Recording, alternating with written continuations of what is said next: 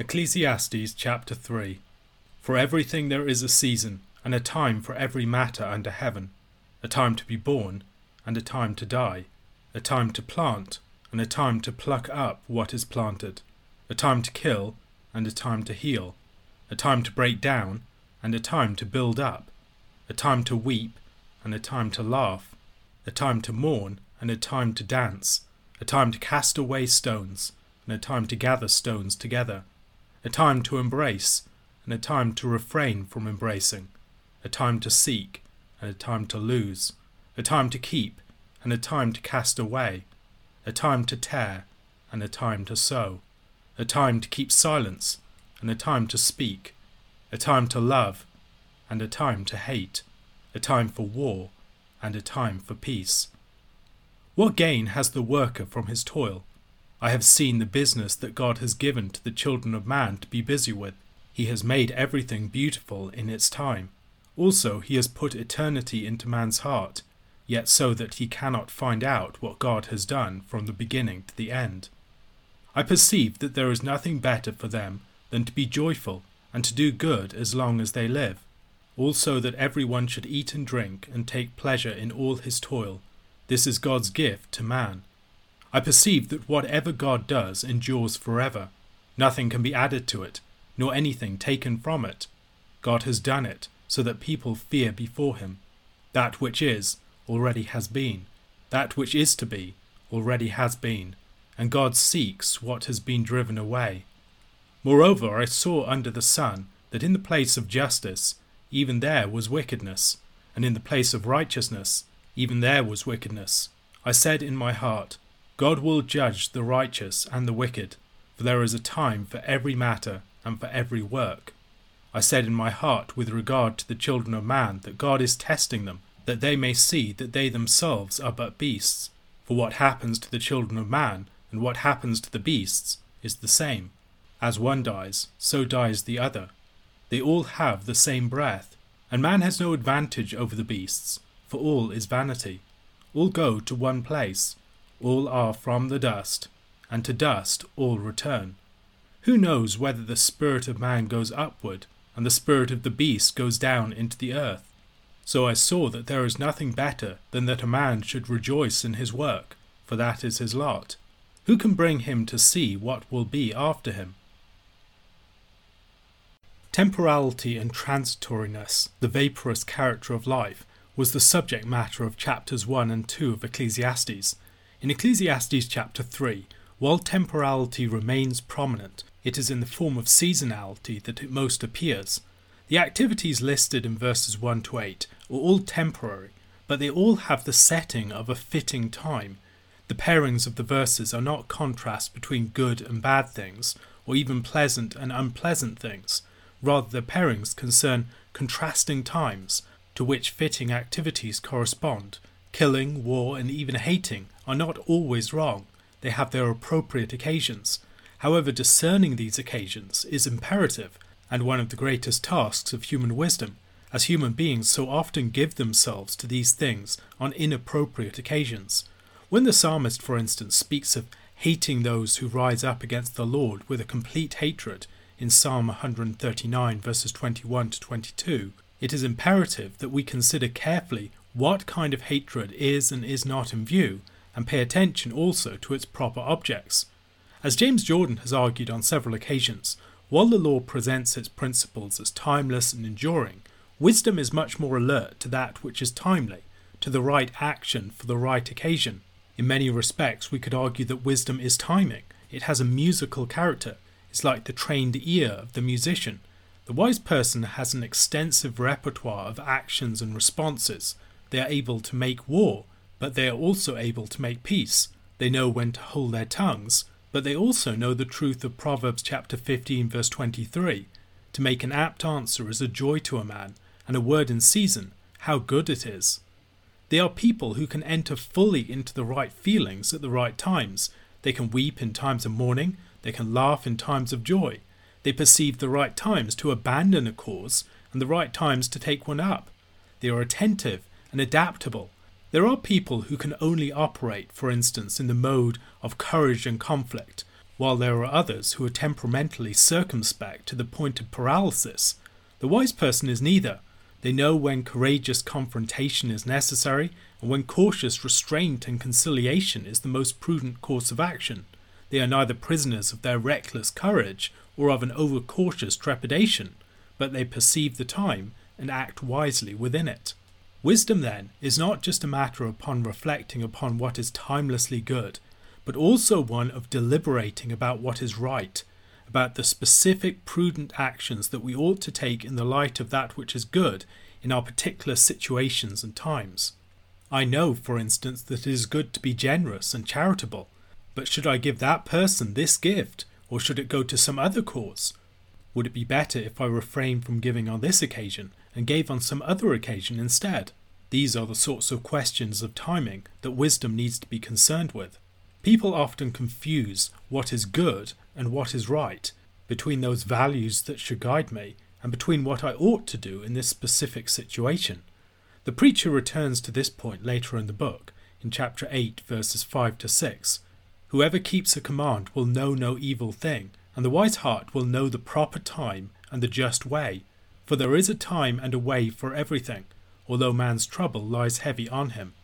There is a marriage here, as Daniel Fredericks recognizes, between divine sovereignty and human responsibility, between God, who establishes the times, and human beings who must act appropriately within them, discerning what is fitting and when. Human beings need to move well with the variegated seasons of life, rather than trying to overcome life's seasonality in a sort of timeless ethic. The preacher returns to the key question in verses 9 to 11 What gain has the worker from his toil? In creation, God established man to be fruitful, to multiply, to fill the earth, to subdue it, and to exercise dominion over all of its creatures. Man was created to till the ground. Man was later cursed with toil and difficulty in that task, frustrated in his primary endeavour. God made man for this task, and he also established the seasonality of life, the movements of weeks, months, seasons, years, the various seasons of a person's life, the movements from generation to generation, the life cycle of a great kingdom or empire, the changes in geology and climate over vast spans of time. All of these things were created and established by God, and we dwell within them.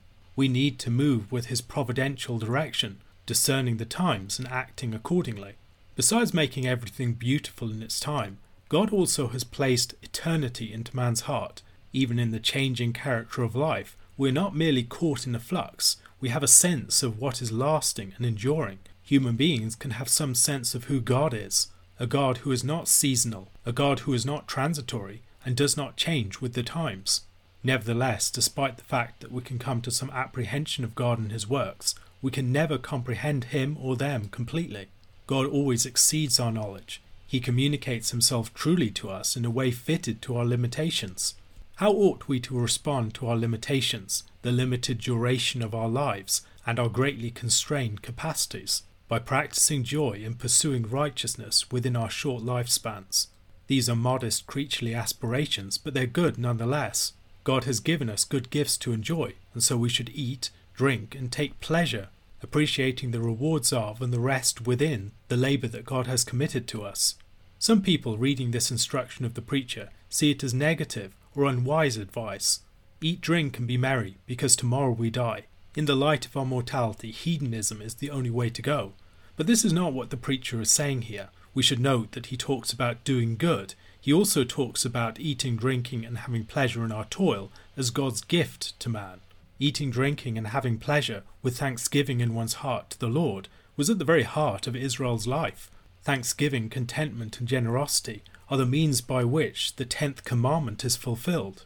And with that, it's the way in which our hearts are set right, postured appropriately towards our neighbour in generosity and avoiding all envy, and related appropriately towards God in thanksgiving for his manifold gifts. In many respects, the preacher's claim here is that the good of our toil is discovered in the Sabbaths that God has given us. On the Sabbath, we perceive the beauty of things in their time we also feed the eternity that God has put within our hearts. It's a time of eating and drinking and rejoicing in the presence of the Lord. It's a time of doing good to our neighbours. The meaning and gain for our toil is found in being people of the Sabbath. Yes, the Sabbath as a single day is transitory, but that does not mean that it's not good. Yes, the musical note is short lasting, its sound swiftly dying in the air, but the very beauty of the note is discovered in the temporal movement that it serves. So it is with our lives. God's work contrasts with all of this. God's work can endure forever. Besides the fact that it's enduring, it is absolute. Nothing can be added to it nor taken away from it. Seeing the character of the work of God should lead human beings to fear Him, to honour Him, recognizing the difference between the creature and the Creator. Even mankind's greatest activities are afflicted with limitations and flaws. In the task of justice, judges and rulers act in the name of the Lord and seek to uphold His righteousness and His governance within the world. Yet in the very place where justice is supposed to be dispensed, wickedness is to be found. Perceiving this, the preacher reflects upon the penultimacy of human justice. Imperfect human justice anticipates perfect divine justice, which will be enacted upon the righteous and the wicked. There is a day when everything will come into judgment, and all of the failures of human justice will be exposed and rectified. The temporality and seasonality of life is powerfully seen in the beasts. They pass through cycles of birth, procreation, and death. They hibernate, they migrate, they grow new plumage, and shed old skins. And the preacher reflects upon the fact that human beings are animals too.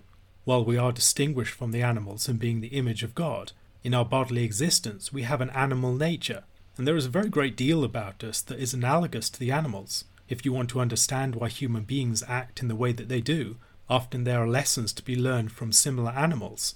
Their brains, their hormones, their bodies, and their various systems work in much the same ways as ours do.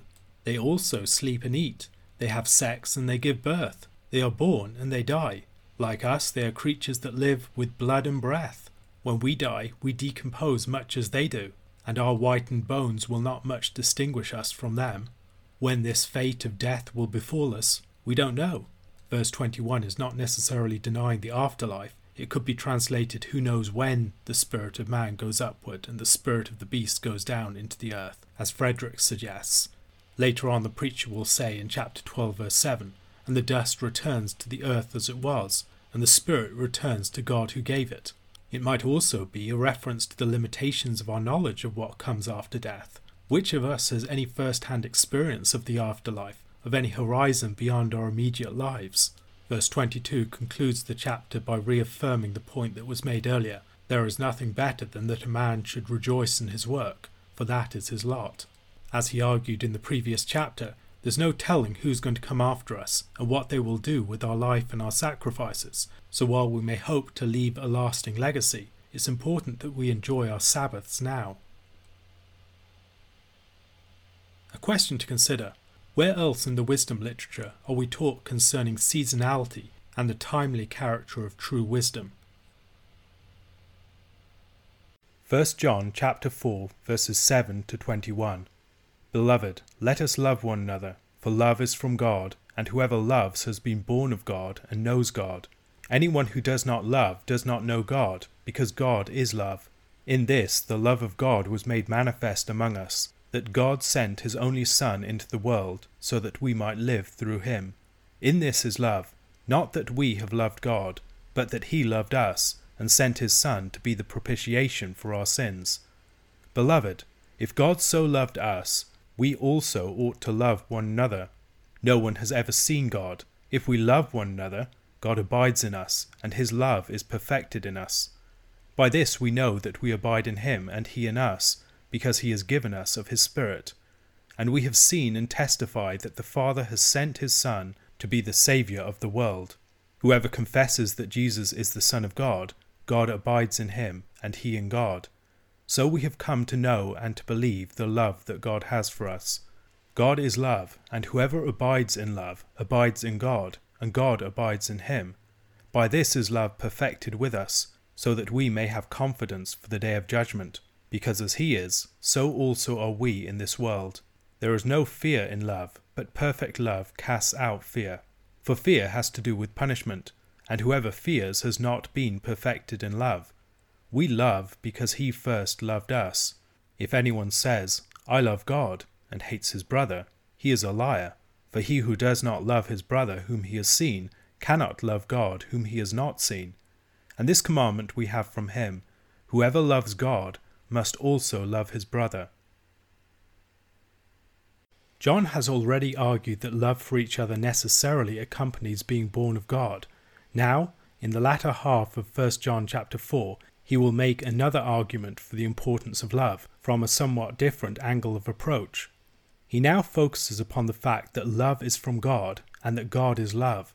Love is not merely some secondary created reality, it finds its source in God Himself. If the devil is the father of lies and a murderer from the beginning, one who seeks to destroy, God is the one from whom love comes. Hence, it manifests the spiritual paternity of all who love in truth, as they act in a way that reflects God's own character. Anyone who does not love cannot have been born of God, because they bear no resemblance to his character. Love is a theological reality. John has previously affirmed in chapter 1, verse 5, that God is light. Now he affirms that God is love. God doesn't possess qualities in the way that we do as created beings. God is identical to his attributes.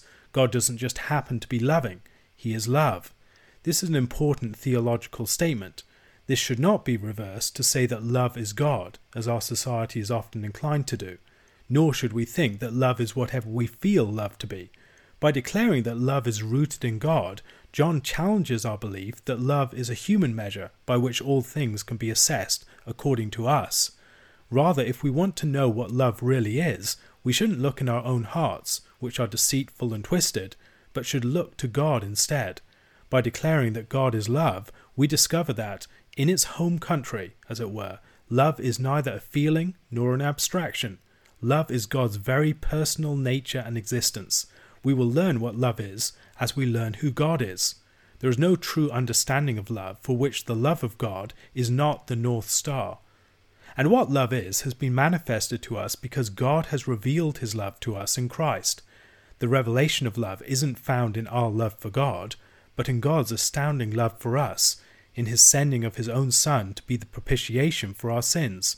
This theologically grounded love should spur us to love each other. No one has seen God, and this is a point that John also makes in John's Gospel, chapter 1, verse 18. No one has ever seen God, the only God who is at the Father's side, he has made him known. The eternal Word of God, Jesus Christ, has manifested God to us in his incarnation. However, God is also known to us in the outworking of the love that he has placed within us in our love for others. In our loving of others, we come to know his love in us. John once again turns here to the issue of assurance. We know that we abide in God and that He abides in us because He has communicated His love to us by His Spirit that He has given to us. As we walk in the love of the Spirit, we will be assured of sonship, knowing assurance through our experience.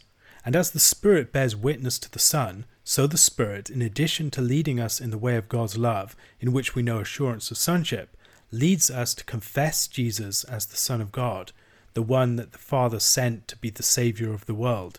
The Spirit causes us both to look outside of ourselves to Christ and gives us an assurance within as we look to God's revelation of love in His Son and walk in His footsteps. God's love shouldn't just be an abstract thing in our understanding, it is a love for us, and we should know it as such. Love is a two way, mutual thing. It is God's love for us, and it's our answering love that He has produced in us by His Spirit. Our love feeds upon the knowledge of His love, and this is the way by which love is perfected. This gives us assurance and confidence as we face judgment. We know that we do not belong to the world, but that we are sons of God in Christ, those who are being conformed to His character by the Holy Spirit which He has given to us. Here we might recall Jesus' high priestly prayer in John chapter 17, verses 14 to 26. I have given them your word, and the world has hated them, because they are not of the world, just as I am not of the world. I do not ask that you take them out of the world, but that you keep them from the evil one. They are not of the world, just as I am not of the world. Sanctify them in the truth. Your word is truth. As you sent me into the world, so I have sent them into the world. And for their sake I consecrate myself, that they also may be sanctified in truth. I do not ask for these only, but also for those who will believe in me through their word, that they may all be one, just as you, Father, are in me, and I in you, that they also may be in us, so that the world may believe that you have sent me. The glory that you have given me, I have given to them, that they may be one even as we are one, I and them, and you and me, that they may become perfectly one, so that the world may know that you sent me, and loved them even as you loved me. Father, I desire that they also, whom you have given me, may be with me where I am, to see my glory that you have given me because you loved me before the foundation of the world.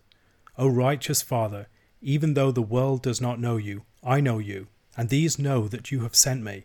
I made known to them your name, and I will continue to make it known, that the love with which you have loved me may be in them, and I in them. In these statements from Jesus' high priestly prayer in John chapter 17, we see something of the meaning of the words, as he is, so also are we in the world, being unpacked.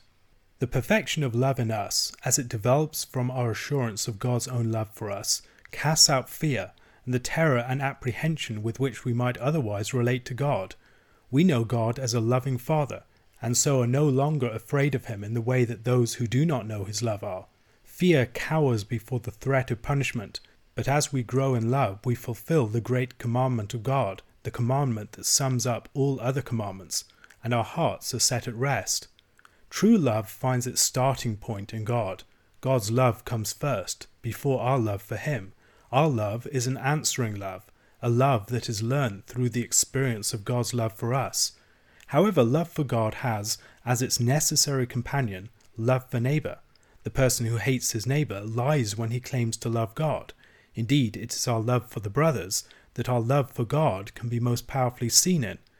In the Gospels, Jesus declares that the law can be summed up in two commandments in Matthew chapter 22, verses 35 to 40. And one of them, a lawyer, asked him a question to test him Teacher, which is the great commandment in the law? And he said to him, You shall love the Lord your God with all your heart, and with all your soul, and with all your mind. This is the great and first commandment. And a second is like it You shall love your neighbour as yourself. On these two commandments depend all the law and the prophets. In 1 John chapter 4 verse 21, we see that these two commandments are inseparable, and that the second follows naturally from the first. And this commandment we have from him Whoever loves God must also love his brother. The first commandment and the second commandment are two sides of the same coin. A question to consider. What other statements in Scripture of the form God is love can you think of? What do such statements teach us about God?